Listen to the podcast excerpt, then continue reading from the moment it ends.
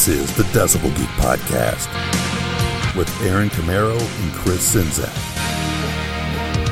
All right, welcome back once again. Yes, it's that time of the week, time for the Decibel Geek Podcast. I'm Aaron Camaro, joined as always by Chris Sinzak. How's it going, my man? Doing good. How are you? I'm doing all right. It's been a fantastic weekend. You know, we, we got to go see the big rock show on Friday night. Man, that was a lot of fun. It was a, it was a whole lot of fun, and we had... Uh, Gene Simmons uh, from circa nineteen seventy-six was there. Yeah, it was very cool. Yeah. Somebody won tickets to the Kiss Cruise. Yeah. It, I mean, Big Rock Show was there. Yeah. It, it was a good time. It was a real good time. And uh, East Side yeah. Gamblers. East Side that's Gamblers that's really a good. Band somebody might be uh, interested in checking out. They were really good. Yeah, I talked to, to their singer, uh, who also tours with Tom Kiefer's band. He's the guitarist yeah. for Tom Kiefer. And uh, I'd asked, I was like, when are you going to give me some music so we can play it on the show? And he said they were just mastering their, their C D. So, good, because so I've been kind of gathering for a first uh, New Blood episode. yeah, we, we need ready to, to do something like that. An all fresh blood episode. That's it, fresh blood. But, um, yeah, so we're, you know, it's a little bit somber this weekend because uh, we found out on Friday, uh, October tenth, that uh, Jan Kuehnemund passed away. Yeah. And, uh, those of you that have been longtime listeners know that we interviewed Jan. Actually, I looked it up. It was last. It was February of twenty twelve. Yeah. So it's about a year and a half ago.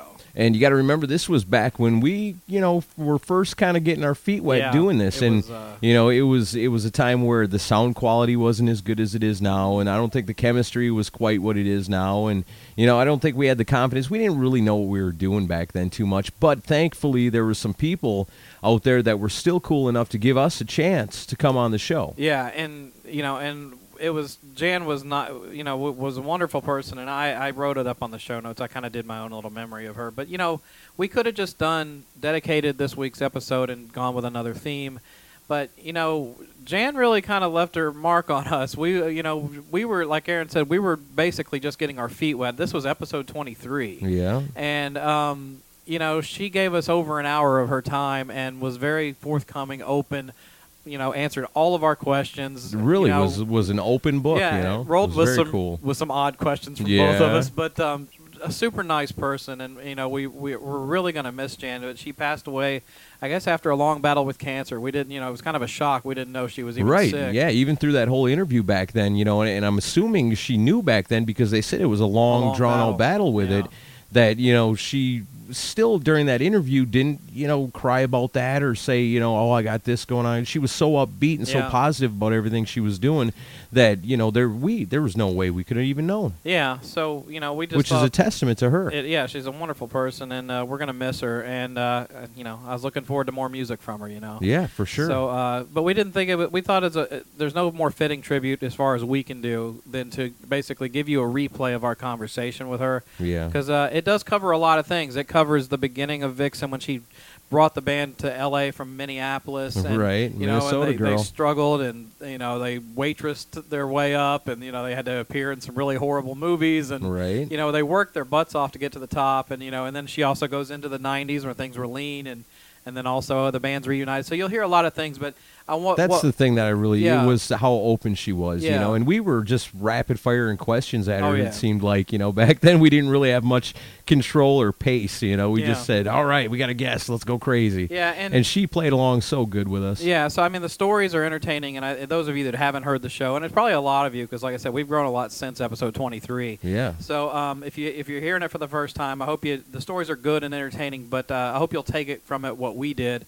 And that she was just a very thoughtful, caring, really nice person. Yes. You know, beautiful on the inside and the outside. Most so, definitely. So, uh, you know, this is our episode. We're just going to call it Jan Kuehnemund Rock in Peace. And uh, this is our talk. And uh, we'll see you next week with a new show.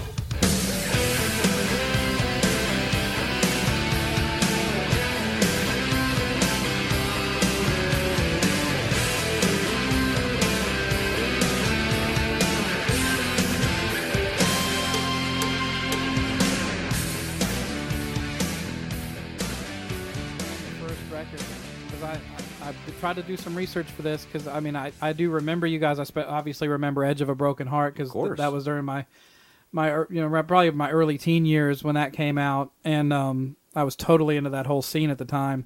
Um, but but going further back, because what I read up on was that you formed the band yourself in Saint Paul in nineteen eighty, and then I've but I've read one report that you guys moved to that you moved to L A in eighty-one or that Vixen moved to L A in eighty-five. Which one is that?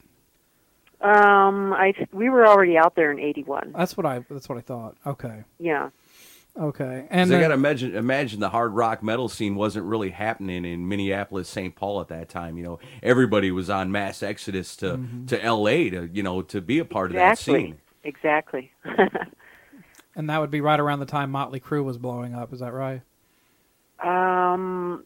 You're probably right about that, although yeah. we were still so new to mm-hmm. L A, we probably weren't familiar with them till a little bit later on. As well as Crew was lucky. I mean, they were already there. You know, when mm-hmm. you talk about bands like yeah, Vixen coming really. in from Minneapolis and Poison coming in from, from uh, Pennsylvania, even Enough's Enough coming in from Chicago, you know, bands like that, that, you mm-hmm. know, if you're going to make it in that time, you know, you pretty much had to be in L A to do it. Yeah. So I know. Crew exactly. was lucky. They were already there.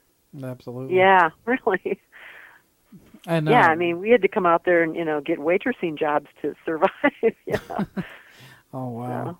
Yeah. How, yeah, how how uh, how poor did it get on the on the way up? How how broke were you guys?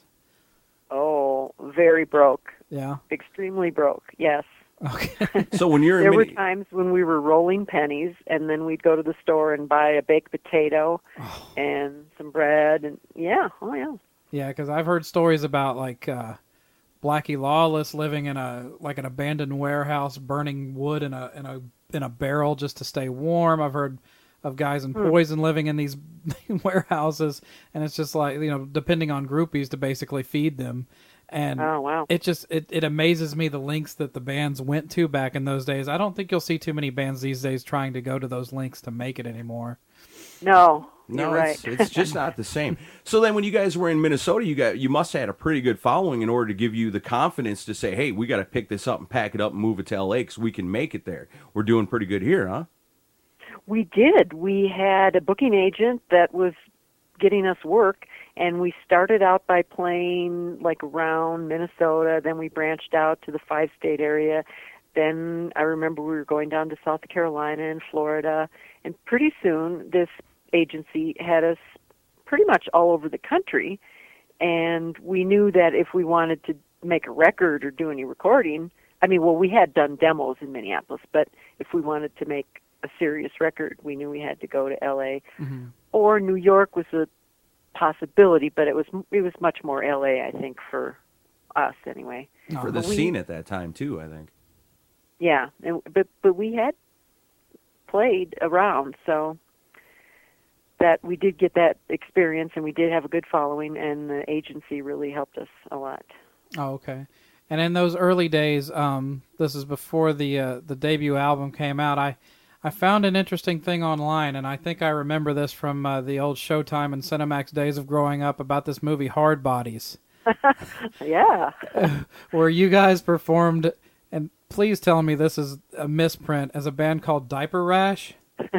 Nope. I'm sorry. That's that's the name they made us use in the movie. Wow. I'm glad you yeah. stuck with Vixen. Yeah, I think Vixen's a little bit better than that. But uh, and you, you played this song called Mister Cool. Is that really you guys playing? Yes. Yes. Yes. It, it, absolutely. How did you guys get tied up in this movie? Well, a friend of ours who was an attorney, he worked at oh. I think it might have been M G M at the time, one of the one of the big studios, uh-huh. and he got wind of this movie being made, Hard Bodies, and they needed a band. Yeah. And he was a friend of ours. He was a good friend of one of our first road crew from Minnesota. That's how we hooked up with this attorney. Mm. And we were doing some shows. We were we were living in L A, and we were, you know, driving to Wisconsin, as a matter of fact, nice. to play shows in like the Midwest, and then we'd come back home to L A. We had a bus at that time, and you know, when he came up with this movie idea, and and we already had some songs, and we presented him, and they said, yeah, okay, you know, mm-hmm. we'll we'll use your songs for the movie. And we were getting ready to go out on this tour in the Midwest, and it was like the night before we're going to go, we still didn't know if we had the gig for the movie or not. And it was like, are we going to go? Do we have to stay and, you know, you know, do something for the movie? And we found out right before we were going to leave, like, yes, yes, we're definitely in the movie. And so we were very excited. and uh, but we did end up having to still play some shows and then come back and shoot some scenes, go back and play some shows and come back and shoot the scenes. But mm-hmm. it was all very fun and crazy. And and, and your glad we did it. And your review of Hard Bodies? Oh boy, that was pretty funny. Uh, well, I've never seen it. I'm gonna have to look that up, but I can imagine with a name like Hard Bodies. Oh, yeah, it's, it, it's the pinnacle of acting. I'll tell you. Yeah. yeah. Scotty, my man, what's going? Hey, these drums are too fucking much. Out of fucking sight. Hot fucking shit. Uh, I couldn't have said it better. I couldn't have said it better. I gotta go backstage and pump up one of the girls.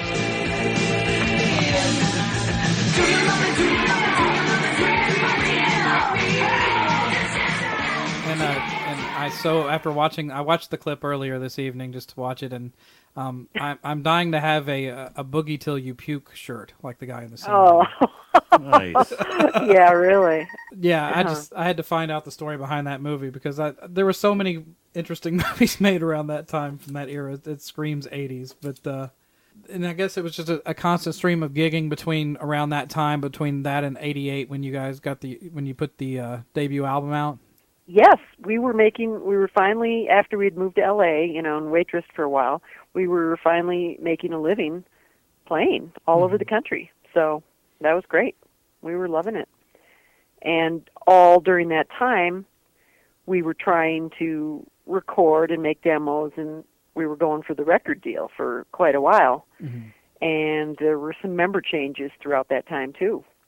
Yeah. You know, there was a lot of stress, and uh, some people didn't didn't want to do that anymore. You know, a couple of the original girls, and were they all from Minnesota with you? Did they come out there, and some of them just couldn't hack oh, it, or yes, yeah. the original band. We all went out to L A from Minnesota. We were all best friends, and yes, and then one by one, unfortunately.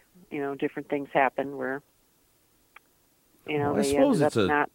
kind of a stressful situation where you, you know, you're really kind of taking a huge gamble by picking up and packing up and going to L A, you know, and then if things don't happen immediately, you know, some people get turned off by it and, and say, okay, well, this didn't happen as fast as I wanted it to.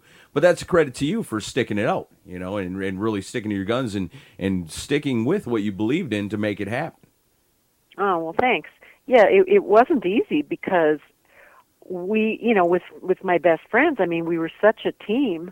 And then for, you know, any of them to leave, I mean, the first one was just so hard when the first girl left because of the pressure from a producer in the studio. And it was just like, oh, no, our dream, our our dream team is not the same. And then we, you know, would bring in a new person, and then and then it happened again. The lead singer, who was also the bass player, uh, Gail, and she's actually the one that wrote that song, Mister Cool. Oh, yeah. Um, she got married and just decided that, you know, it wasn't going to be right to keep on touring and playing yeah. while she was married. And so one by one, the original band was changing, and it was very, it was very hard, but I was determined to keep it going because it was my dream to have the band, you know, record and be a success and keep going. Mm-hmm. So, but it was hard. So what was that like? You got in the studio and then the producer said, you know, this girl isn't quite cutting it. You know, she's not up, you know, not up to ex- my expectations, and gave her a hard time and kind of like, oh that, yeah, he gave know. us all a hard time, and she just didn't like the pressure, couldn't take it, as didn't want it as much as the rest of us did. And she's mm-hmm. just like, yeah, I don't need that, you know, and yeah, because now we're out in the big time. And, you know, studio time is expensive, and, right. you know, and then these L A people were, you know. Crazy. Little... Right, because I suppose in Minnesota you're doing it pretty much on your own terms. And like you said, you know, when you get involved with record companies and stuff, all of a sudden, you know, your creative creativity gets taken and put into the side when they say this is what we want and this is what we expect. Exactly. You are exactly right about that, yes. So how many of the original girls from Minnesota made it through to be on that first album? I'm I'm the only original one on that first album. Wow. So everybody else kind of petered out and you stuck with it. Yeah. Uh, so then how did did they just assign you new band, band members then, or was it oh, up to you to find gosh, new people? No. um the whatever band we had together and our manager, we, you know, like when the first girl left, we had to find somebody to replace her. So our manager and and us, we auditioned many people. Went through, I mean, you know, we were looking at the, you know, musicians wanted, and mm-hmm. just like scouring all of the music, musicians we could find. And let me tell you, at that time, that long ago, there were not very many female musicians to pick from. Right. I suppose not. Um, singers, yes. There were, there, we had, you know, many singers who auditioned to replace Gail, who was also the bass player, when she left, because we had to fill two positions. Mm-hmm. We had to get a bass player and a lead singer when she left. And, and um, bass players, not too many, but singers, yeah, lots of them, especially in California. But there were there were plenty of guys that would have looked the part, though, right? Right. Yeah. Yeah, I guess we could have gone that route. You know, yeah. Well, I think some of the guys were probably wearing more makeup than you were. That's true. That is true. Well, that's that's the way it was. You know, that was the scene at the time. You know, the glam rock mm-hmm. thing was really taking off. And, uh, you know, I just got to say, you know, your band was even prettier than Poison. Yeah, which was a, quite a feat. Uh, Thank you. Uh, one time, I think we were in New York. We were walking down the street because, you know, in New York, that's what you do. You walk. Um, and somebody yelled out, "Poison!" So they may have thought that, you know, we were Poison. Oh, wow. You yell back, yeah. That's great. Tell them to take us on tour. Yeah, exactly. Well, and on that, on the original album, or on the debut album with uh, Edge of a Broken Heart, obviously written by and produced by Richard Marx. Now, I read that this song was, he, they wanted him to write and produce this so you guys could compete with the Bangles. Did you guys really see that this way? Because I always saw that as, other than being all-girl bands, I saw nothing similar between Not the two really, of you. Really, no. I've never heard that before. Where did you hear that? Wikipedia, of course. Oh, wow. No. Um, we had completed recording the first album, or so we thought. And, you know, just like you were saying a few minutes ago, the record company came in and said, "Oh, no, we don't hear a single on there at all." Yeah. Isn't that a classic and, cliche? Yeah. We don't hear a single. Yeah. yeah. We don't hear a first single, so your album is not finished. And we're like, oh, okay. But they said, but they already had, like, release dates kind of lined up, and, you know, things were already planned. And so they wanted a hit single or a single, first single, immediately. So our manager also was managing Richard Marx at the time, and Richard Marx, you know, is a great songwriter. So yeah. our and manager that, went and to that Richard was kind of said, before he broke as a, as a solo artist, right? Um, he, I don't, he had had some success. I, I don't know. I think he was, how much. He was just getting going at that time, I think. Yeah, he yeah. was probably just getting going at the same time, you know. And he was also on the same record label, and so our manager also wanted us on E M I, and it was E M I Manhattan at that time. Mm-hmm. But anyway, our manager called Richard up and said, "Can you write Vixen a, a, a single, like, right away, like tonight, overnight?"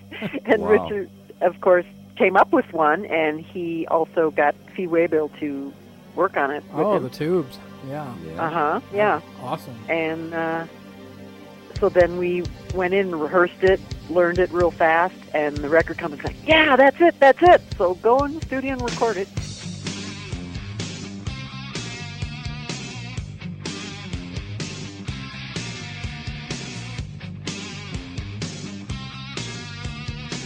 And Richard, that must have been part part of his deal, that he wanted to produce the song that he had written. Um, so that's how it ended up. Yeah, because that Richard Marx, man, he had a formula for hit after hit after yeah. hit for a right. while there back in right. the eighties. I mean, that guy, when it came to writing hit singles, you know, that were going to be radio friendly and, and get a lot of spins on M T V, you know, yeah, he had it yep. under control. Actually, I know. So thank God our manager went to him for that song for us. I think he actually lives here in Nashville now, if I'm not mistaken. Really? Oh, yeah. really? Yeah, I believe so. He could write songs for the rest of his life and be fine. I'm sure. Good. He could have one for hey, us tomorrow morning, apparently. Yeah. Can you tell him to give us a call? Hey, sure. Vixen's ready for their next big hit single. We'll That's have, right. We'll have the, the sequel.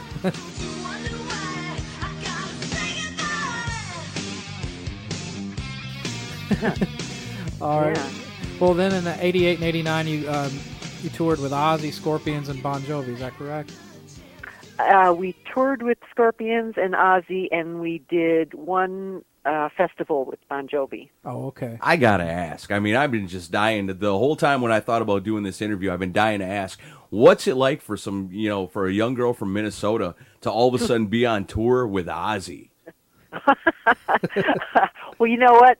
Off stage, he's a sweetheart. And another thing, um, my my parents came to one of our shows, and I think it was either Nashville or Memphis. I oh, don't really? remember which, which one. With when we were on tour with Ozzy, mm-hmm. and my mom to this day, she will pull out a picture of me and Ozzy that she took backstage because she's so proud. So, you know. It if, sounds like if mom only uh, knew. Yeah, like she would have been, you know, maybe not. She was a big not, Sabbath fan, right? A big what? Big Sabbath fan. Yeah. yeah. Exactly. No, no, but um, you know, so Ozzy backstage is, you know, a lot different than what people think he is on stage. So but you uh, always hear the crazy stories of all the wild things that Ozzy does. I mean, was there ever anything he did that just blew your mind that, you know, this is the Ozzy of legend kind of a thing? Um, no, not not really. Is that the, I the mean, answer of I'm debating if I should really say this or not? no, no, no. Uh, I I think he. I'm trying to remember now. We were watching off stage. We had already done our show, and um, I think he might have dumped water on the. Uh, the uh, monitor guys or something. He did he did something a little crazy one night, but you know that's just part of his show. Sure. And, uh, so no animal yeah. sacrifices or anything. Mm, no, I don't think he was doing that on the tour we were. I'm really let down. oh. Oh man! It wasn't snorting no lines of ants or anything crazy like that, you know. Because you, you hear, you like you read the Motley Crue book, you know, and yeah. he, he's doing all these insane things, you know. And I don't know if maybe he was a little toned down by that time, or if it's just all probably kind of legendary. Well, wait, this this will settle it right here. Was Sharon there? She was. That's yes. it. That's why. See, there you go. He was on his best yeah. behavior. Mama was watching. Yeah, yeah. Exactly. Yeah. Just just as we are with our wives. Right, exactly. That's why they're not here. Uh-huh. Oh, well, and then Rev It Up comes out after that. How, how was Rev It Up a more enjoyable experience than the, than the the debut? It was. Mm-hmm. Um, we had just one producer for the whole entire album of Rev It Up, whereas the first album we had the three different sets of producers. You know, Richard Marx, um, David Cole, and Rick Nair were one team, and then um, um, oh, what is his name? Spencer Proffer. Oh yeah, uh, produced a few of our songs too. Quiet Riot's and, guy. Right. Yeah. Mm-hmm. So we we were at we recorded at his studio, and he had a completely different way of recording than the David Cole, Rick Nair team, which, you know, did the first part of it. So anyway, by Rev It Up, it was nice to just have one producer because it was more consistent. And also, uh, this producer on Rev It Up, Randy Nicholas, he allowed us a lot more freedom mm-hmm. than the first record. You know, so song-wise, gotta... just part-wise, everything. And so it was more relaxed, and I think we probably had a little more time, whereas the first record, the record company was on such a, a strict budget and time budget as well. We were nervous wrecks going in there because it's like, okay, you get five minutes to do this take, and it's like, okay, you know, wow. Don't make a mistake. And, you know, this, the Rev It Up was a lot more relaxed than that. You gotta always think about too with the, they call it the sophomore deal, you know, where you come out with that second album. You guys had a big hit single, you know. Was there a lot of pressure at that time saying, hey, we've got to come back and we've got to come back with an even bigger single than we had the last time? I mean, was there a lot of pressure with that?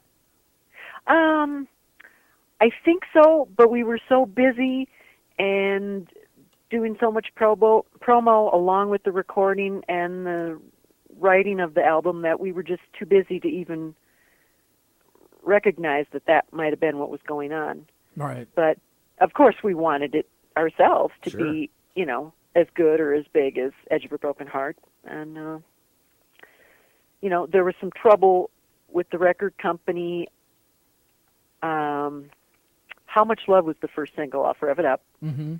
and our manager was fighting with E M I and How Much Love was going up the charts, and then all of a sudden it didn't get the promo that our manager was trying to get for it, and it just kind of stalled. And it was like, wow, you can just see how the politics and the business can just like really kill your career, you know? I suppose, I mean, you can write the greatest song in the world, but if you don't get the right push behind it, you don't get the right backing on it, you know, it, it might yeah. not go anywhere. And part of the reason, I think, was because, you know, somebody at E M I was pissed off at our manager, and they just like, well, we'll show you kind of thing. You know, I mean, I honestly think that that's what happened. Well, you know, and that's the business and the politics of it, too. You know, like I said, you can write Stairway to Heaven, but if, you, you know, if, if nobody, if nobody hears it, right, if nobody's out there to hear it, yeah. it. Exactly, exactly. Rubbing our last two brain cells together. This is a Decibel Geek Podcast. Listen to the Decibel Geek Podcast on your iPhone, Android phone, BlackBerry, and WebOS phones with Stitcher. Stitcher's smart radio for your phone. Find it in your app store or at Stitcher dot com. Stitcher Smart Radio, the smarter way to listen to radio.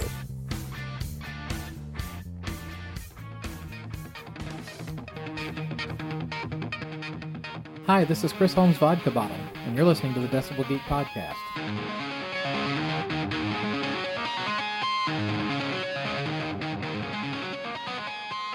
So then we go from, then you go on tour and you do, um, so you tour with Deep Purple, and I remember you touring with Kiss on that Hot in the Shade tour.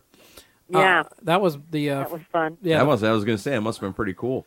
And I was, oh my gosh, we were like, wow, we get to play with Kiss. That was, that was amazing. That was awesome. And yeah. I, I was highly let down because, um, I saw that tour in Nashville and you guys weren't on that leg. And instead of, oh. instead of getting to see you guys who looked nice, I had to look at Mark Slaughter and, and deal with those guys the whole time. I mean, Kiss was great, of course, but um, but yeah. So so was it pretty amazing getting to tour with those guys?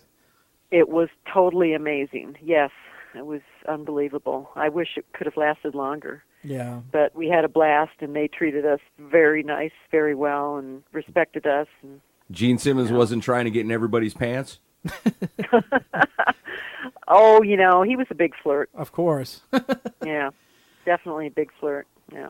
And uh, obviously with our connection to you from uh, Loretta, obviously you have good memories of Eric Carr from that time. Yes, I absolutely have great memories of Eric. Mm-hmm. He was a sweetheart. Yeah. Very sweet guy. And uh, what was it like uh, touring with Deep Purple at that point? Um, that was that was fun, too, and, you know... They, let's see, they were pranksters. I remember on our last show, they they did some, you know, pranks backstage and everything. But um, and that was in Europe, so it was it was different. Mm-hmm. You know, like when we toured with Kiss, it was in the, in the States, and we're we're familiar with all the places we're going.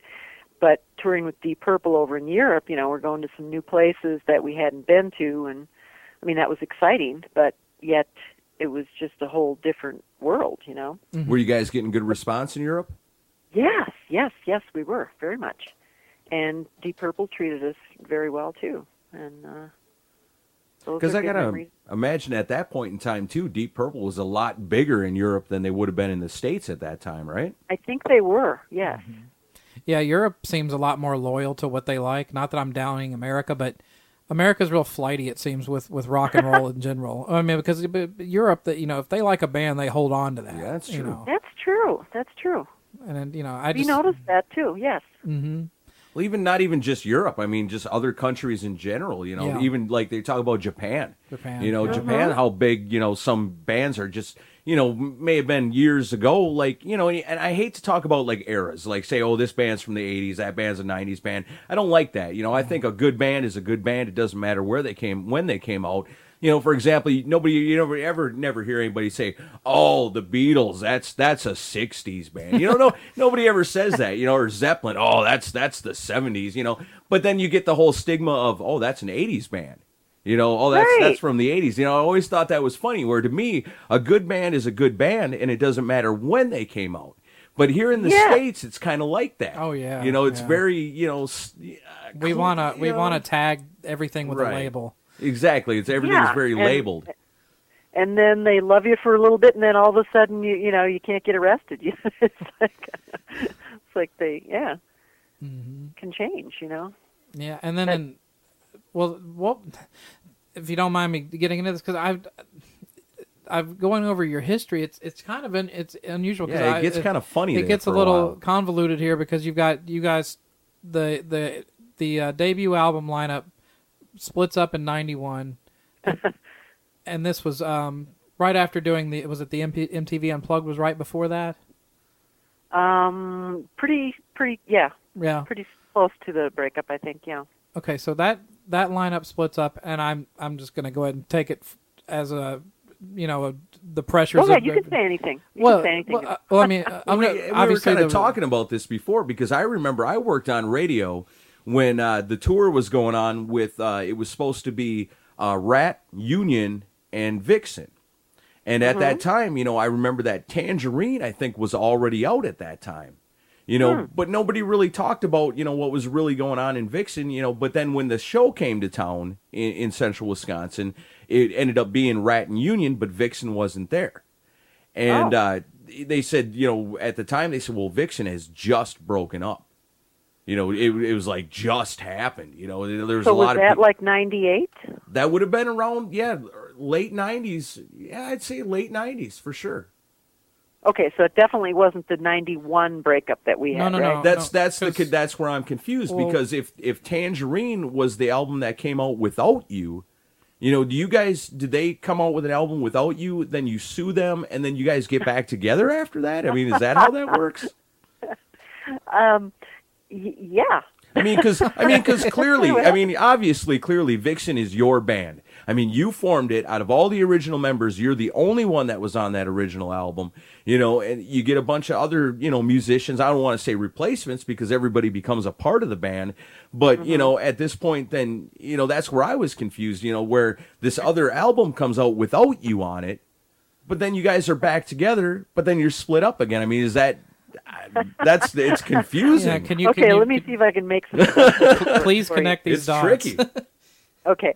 Um, around nineteen ninety-seven, I got a call from, um, I think it was Roxy at first, and, you know, we had been broken up for a long time by this time, from mm-hmm. ninety-one to ninety-seven, and she had been talking to Janet, and they were saying, hey, you know, let's see if we can go do a tour, you know, let's get back together and do a tour. Mm-hmm. And I said, okay, I'm open to it.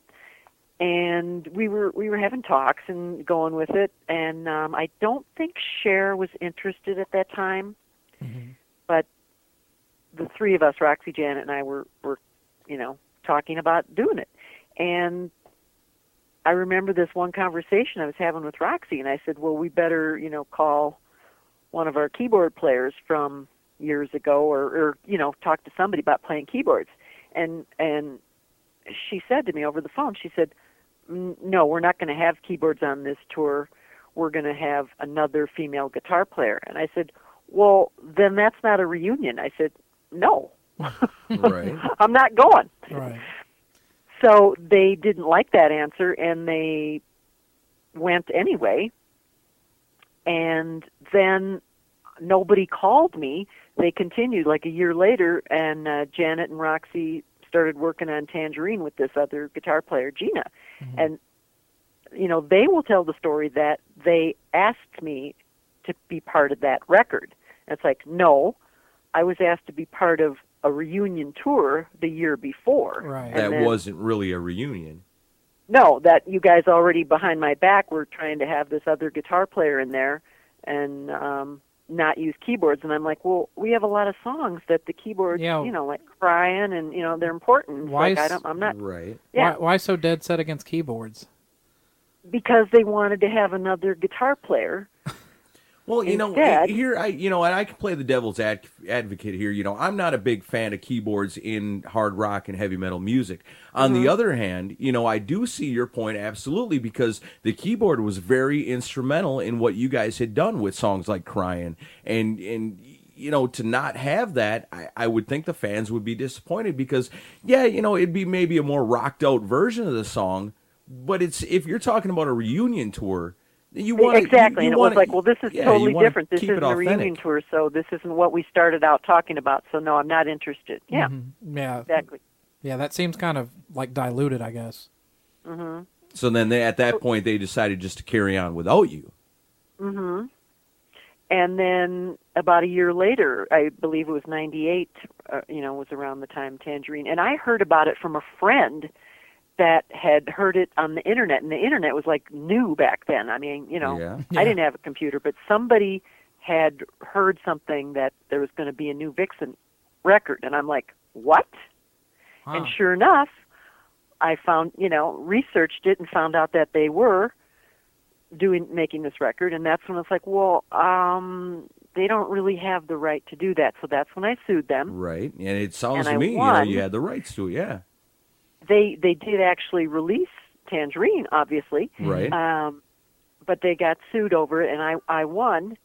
And after I won the lawsuit, I was working with this manager, and he said, well, okay, so you won the lawsuit now. Do you want to make lemonade out of lemons? And I said, well, what do you mean? He said, well, would you ever consider, I mean, this was a, like probably another a year had gone by or something, mm-hmm. you know. So some time had gone by after the lawsuit. And he said, would you consider working with them again? And I said, mm, maybe. Right, and he I went can to imagine. them and asked if they would consider working with me after I had sued them, you know, and they said, hmm, maybe. Wow. So we all got together um, in Detroit, the manager's hometown, and that's when we started talking about, you know, going out and doing a tour, and by that time it was was the tour for two thousand one. Okay. With Vince Neil and Rat and Slaughter. Slaughter. And so we all agreed to do it, except Cher. Again, she was doing something on her own with her um, bubble, her band Bubble. Mm-hmm. Right. So she was not interested. So Roxy, Janet, and I, and a different bass player, mm-hmm. Pat, went out on that tour in two thousand one. Okay.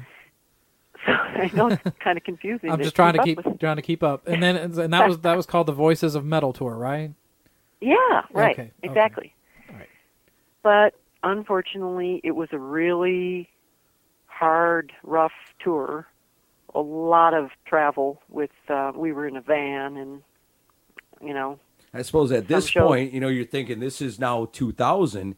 You know, the whole climate of the music industry and the music and what po- what was popular and what is popular is two di- very different things now. You're talking about, you know, a time where you're on tour with Vince Neil and Slaughter and it's Vixen, in a time where the radio and, and the, the record industry is dominated by bands that are considered like grunge bands and alternative bands, where, you know, metal bands were kind of looked on as... You know, and I hate to say it because I'll never agree with it, but they were kind of looked at as has-beens at that time. Or, right. Know, novelty. Right. Right, or a novelty act, yeah. Mm-hmm. You know, so right. I can imagine that's got to be pretty tough going from, you know, having a great hit single over the years, you know, touring in the tour buses, out there with Ozzy and Kiss, and all of a sudden now you're playing fairgrounds and stuff in, in you know, little towns in central Wisconsin. Right, right, right. It was different, definitely. And uh, we had to travel, you know, halfway across the country to, you know, do be able to do these shows. So you're right. It was, you know, it was difficult, difficult times, and we couldn't hold it together. You know, it was falling apart. So was it just a, the pressure of everything with the, the all the travel and everything? And then obviously, you know, it's amazing that you guys made up to do a tour to begin with. Right. After all, after all, after a lawsuit, know. much less anything. So obviously all that travel and being in each other's faces, I'm sure that just built up more and more pressure as it went on, right? It did, and a couple shows fell through, you know, so the, the money was even less than we thought, and this manager um, that had talked everybody into doing this, he was my manager, um, so I was kind of like, well, okay, whatever, whatever happens, happens, but he had led the other girls to believe that, oh, no way would we be in a van. We're going to have a motorhome or a bus or something nice, you know. Oh, he sold it up. He yeah. did, and he, he truly believed that himself. But mm-hmm. then when the shows, you know, didn't all come through and the money wasn't there, there was no way that we were going to be able to afford that. So, you know, it, we started out in a van. And he was like, well, this is going to change. We're going to, you know, move up to a motorhome or whatever. And we were never able to. Yeah. So they definitely were not happy, the other mm-hmm. girls. Right. Um, but because it was my manager, like oh. I said, I was kind of like, okay. It all well, fell you know. onto you too then, huh? Yeah, yeah. Oh, yeah, okay. It did. And it was just falling apart. And, you know, people were not happy and nobody was getting any sleep and... just a rough time. Yeah. Yeah. So, yeah. so at that point, then, on and, yeah. do they just decide to up and leave? Mm, no, I mean there were like, you know, arguments and fights between, you know, a couple of the girls and the manager, and um, just, just uh, it was not real fun. It was not, just not working. It wasn't like touring with Kiss and Ozzy. No. Yeah, that's a good way to put it. It was not. I mean, I, I can't imagine how tough that's got to be, you know, to be, uh, you know, a, a big-time selling band. You know, you're selling tons of albums. Your your video's playing all over the place. Everybody knows who Vixen is. And then at that point, you know, then all of a sudden, you know, and it stinks because the music climate, and maybe, you know, it comes back to the fact that, you know, America is so flaky sometimes with, you know, what's yeah. popular, what's not, you know, and things come and things go. You know, it's got to be kind of heartbreaking to get out there and know that, you know, look at the crowds you played in front yeah. of with Ozzy and Kiss and Deep Purple, and then you're out there in the van again, you know, and when you started right. out, you know, it's like, it's almost like full circle where you started out in the van. You yeah, got to back. somewhere, exactly. and then you're back to exactly. the band again. I mean, it's got to be kind of yeah. heartbreaking. Yeah, you you you got it exactly. And you know, comparing to what we were going through in two thousand one in the van, I mean, we were in the van with our luggage and guitars, and we were like sardines packed in there, right? Yeah, yeah. And you know, and the last time we had gone out together as a band and toured, we had a big, beautiful bus. We had people carrying our luggage, yeah. ca- you know, carrying our guitars, and, oh, can I get this for you? We had, you know, our own rooms, and mm. now all that was changed, you know, like sharing rooms and three to a seat in the van with guitars right behind your head. And just, yeah, so it's a lot different, a lot different. Now, we know you love the Decibel Geek Podcast, but right now I'd like to take a moment to turn you on to our friend's show, um, the P W A show dot com, talking about Corey H. and D-Brew. Now, these guys cover a wide array of subjects, and you never know what you're going to hear these guys talking about, but I can tell you this, I guarantee that it's always going to be funny and it's always going to be entertaining. That's true. Uh, if you want to hear the, all the new talk about Occupy Nashville, adult onesies, and a, a whole bunch of crank calls to Walmart employees, this is the show for you. Uh, Corey is kind of a hippie-ish guy who likes to go to Whole Foods and pay twice as much for groceries as everyone else, and D-Brew is more of a laid-back conservative dude. I think he works for the police, so hopefully he's not going to find my stash. But uh, check uh-huh. out the P W A show at the P W A show dot com.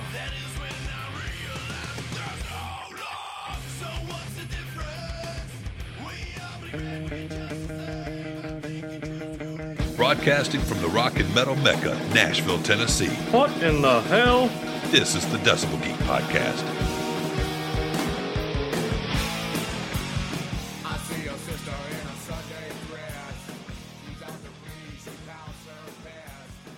So then, but then the other girls end up leaving the tour, and then uh, Jenna, Lynn, and Kat come in and finish the tour. Is that correct? Yes, they did, and um, you know, to this day, it's to me, it's it's. like a miracle happened.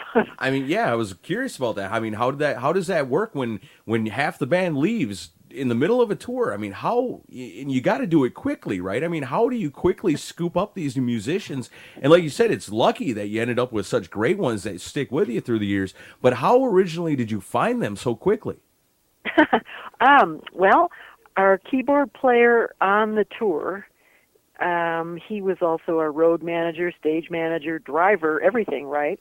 Mm-hmm. So when it was falling apart, and he's a good friend of mine, and so when it was falling apart, he um, he and I, we were talking, and we just said, well, you know, wow, it really sucks to just call it quits and go home. I wonder if there's any way possible to find replacements and finish out the tour. Mm-hmm. So he called a mutual friend of ours, and actually I had played with this drummer um, when the time when the Vixen had broken up. I played with a guy group, and it was called Population three sixty-one. Mm-hmm. I don't, you probably never heard of that. No. But so he called this drummer who I had played with as well, and said, do you know any female singers? And he goes, yeah, hold on a second. And because he, he's he's also a lawyer, and so is Jenna, he calls Jenna on the other line while he puts Eden, our keyboard player, on hold and says, hey, Jenna, would you have any interest in uh, being the lead singer for Vixen? And she's like, uh, yeah, okay, yeah. What are you talking about? You know? Then he comes back on the phone with our keyboard player and said, I think I might have somebody for you. Wow. Yeah, so, I mean, it was that's a true story how Jenna, you know, came to be in the band. And um, we also put, or Eden, our keyboard player, he put an ad out, um, musician service or something, and Lynn was living in Florida at the time. And it just so happens that she had sent, I, I believe she had sent a package um, when the band first broke up to our management or something and said, hey, if you're looking for a bass player, you know, mm-hmm. I'm a female bass player, whatever.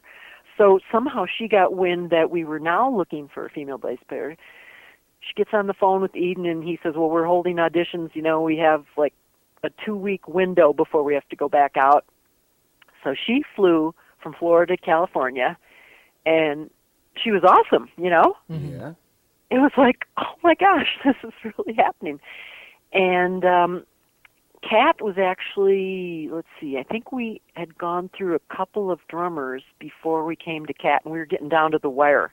Um, there was a good friend of mine in L A that was going to do it, and she up to almost to the last minute, she rehearsed with us, learned the songs, and all of a sudden it was like if she was going to go out on the tour, she was going to lose her very good day job, and so yeah. she couldn't go.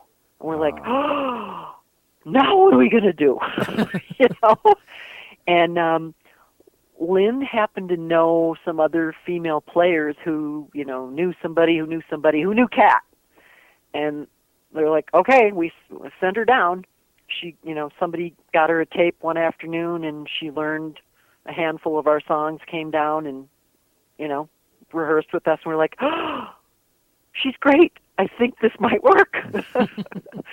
So, like, two days later, we had to be back out there for the next show, two or three days later or something. We only had a couple rehearsals with Kat. That's amazing. And, uh, it, yeah. How to form it a was... band in two weeks. Yeah, no I know. It's crazy. And, and then we all get along so great. It's, like, amazing, you know? And did you did you get any resentment from the other girls that had just taken off at the time? Oh, yeah. Yeah, they gave you a hard time for it.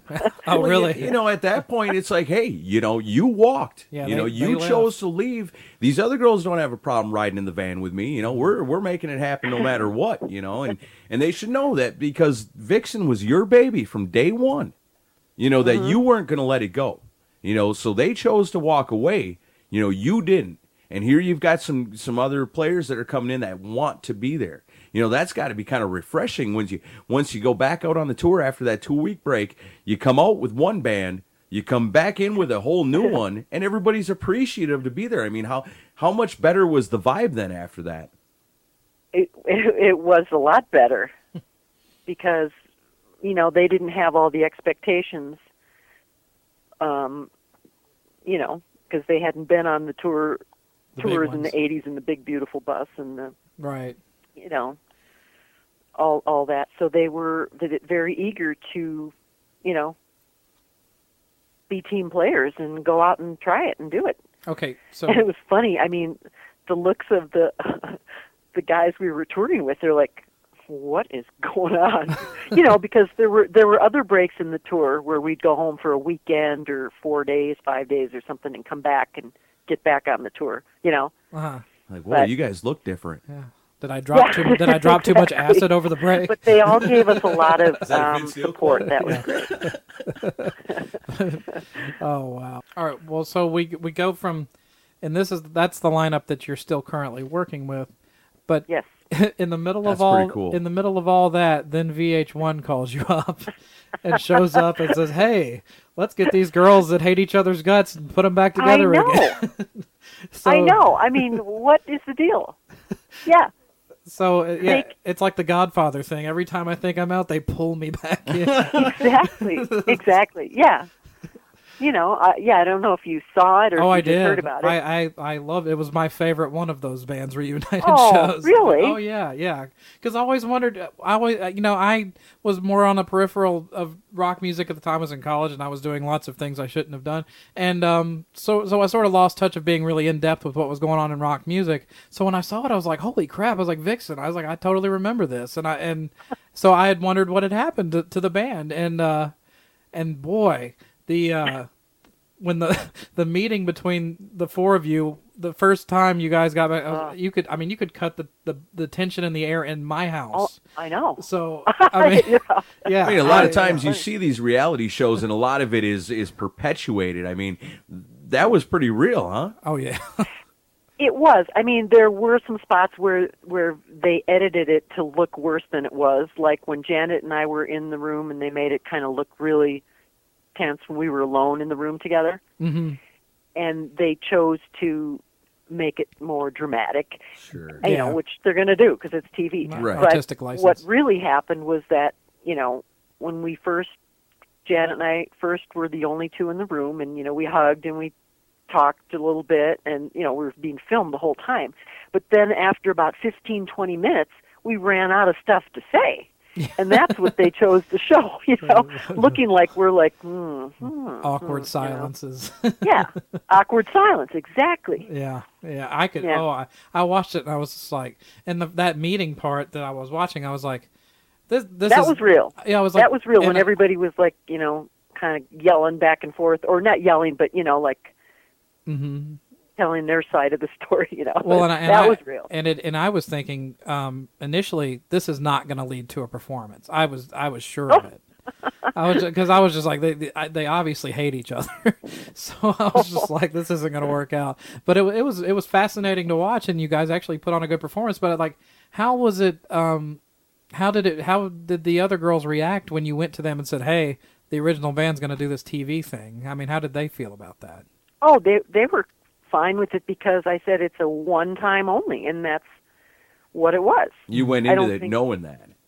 Yes, and I don't think anybody, any of the four, you know, Janet, Cher, Roxy, or myself, would have done it if they would have said, "Okay, you have to play together for the next year." You know, yeah. They, you know, the way they approached it, it's a one time thing, so it's like, hey, why not?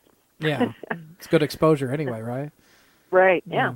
Well, and you know. So the, current bandmates, they were cool with it. Oh, They're okay. fine.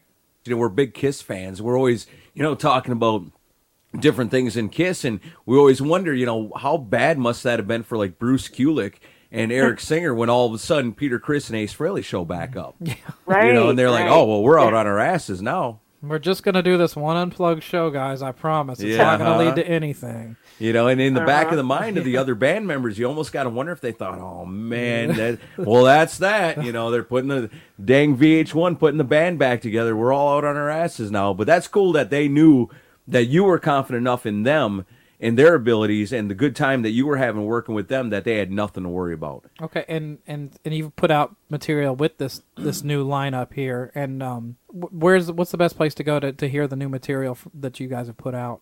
Um, it should be on our website, vixen rock dot com. vixen rock dot com.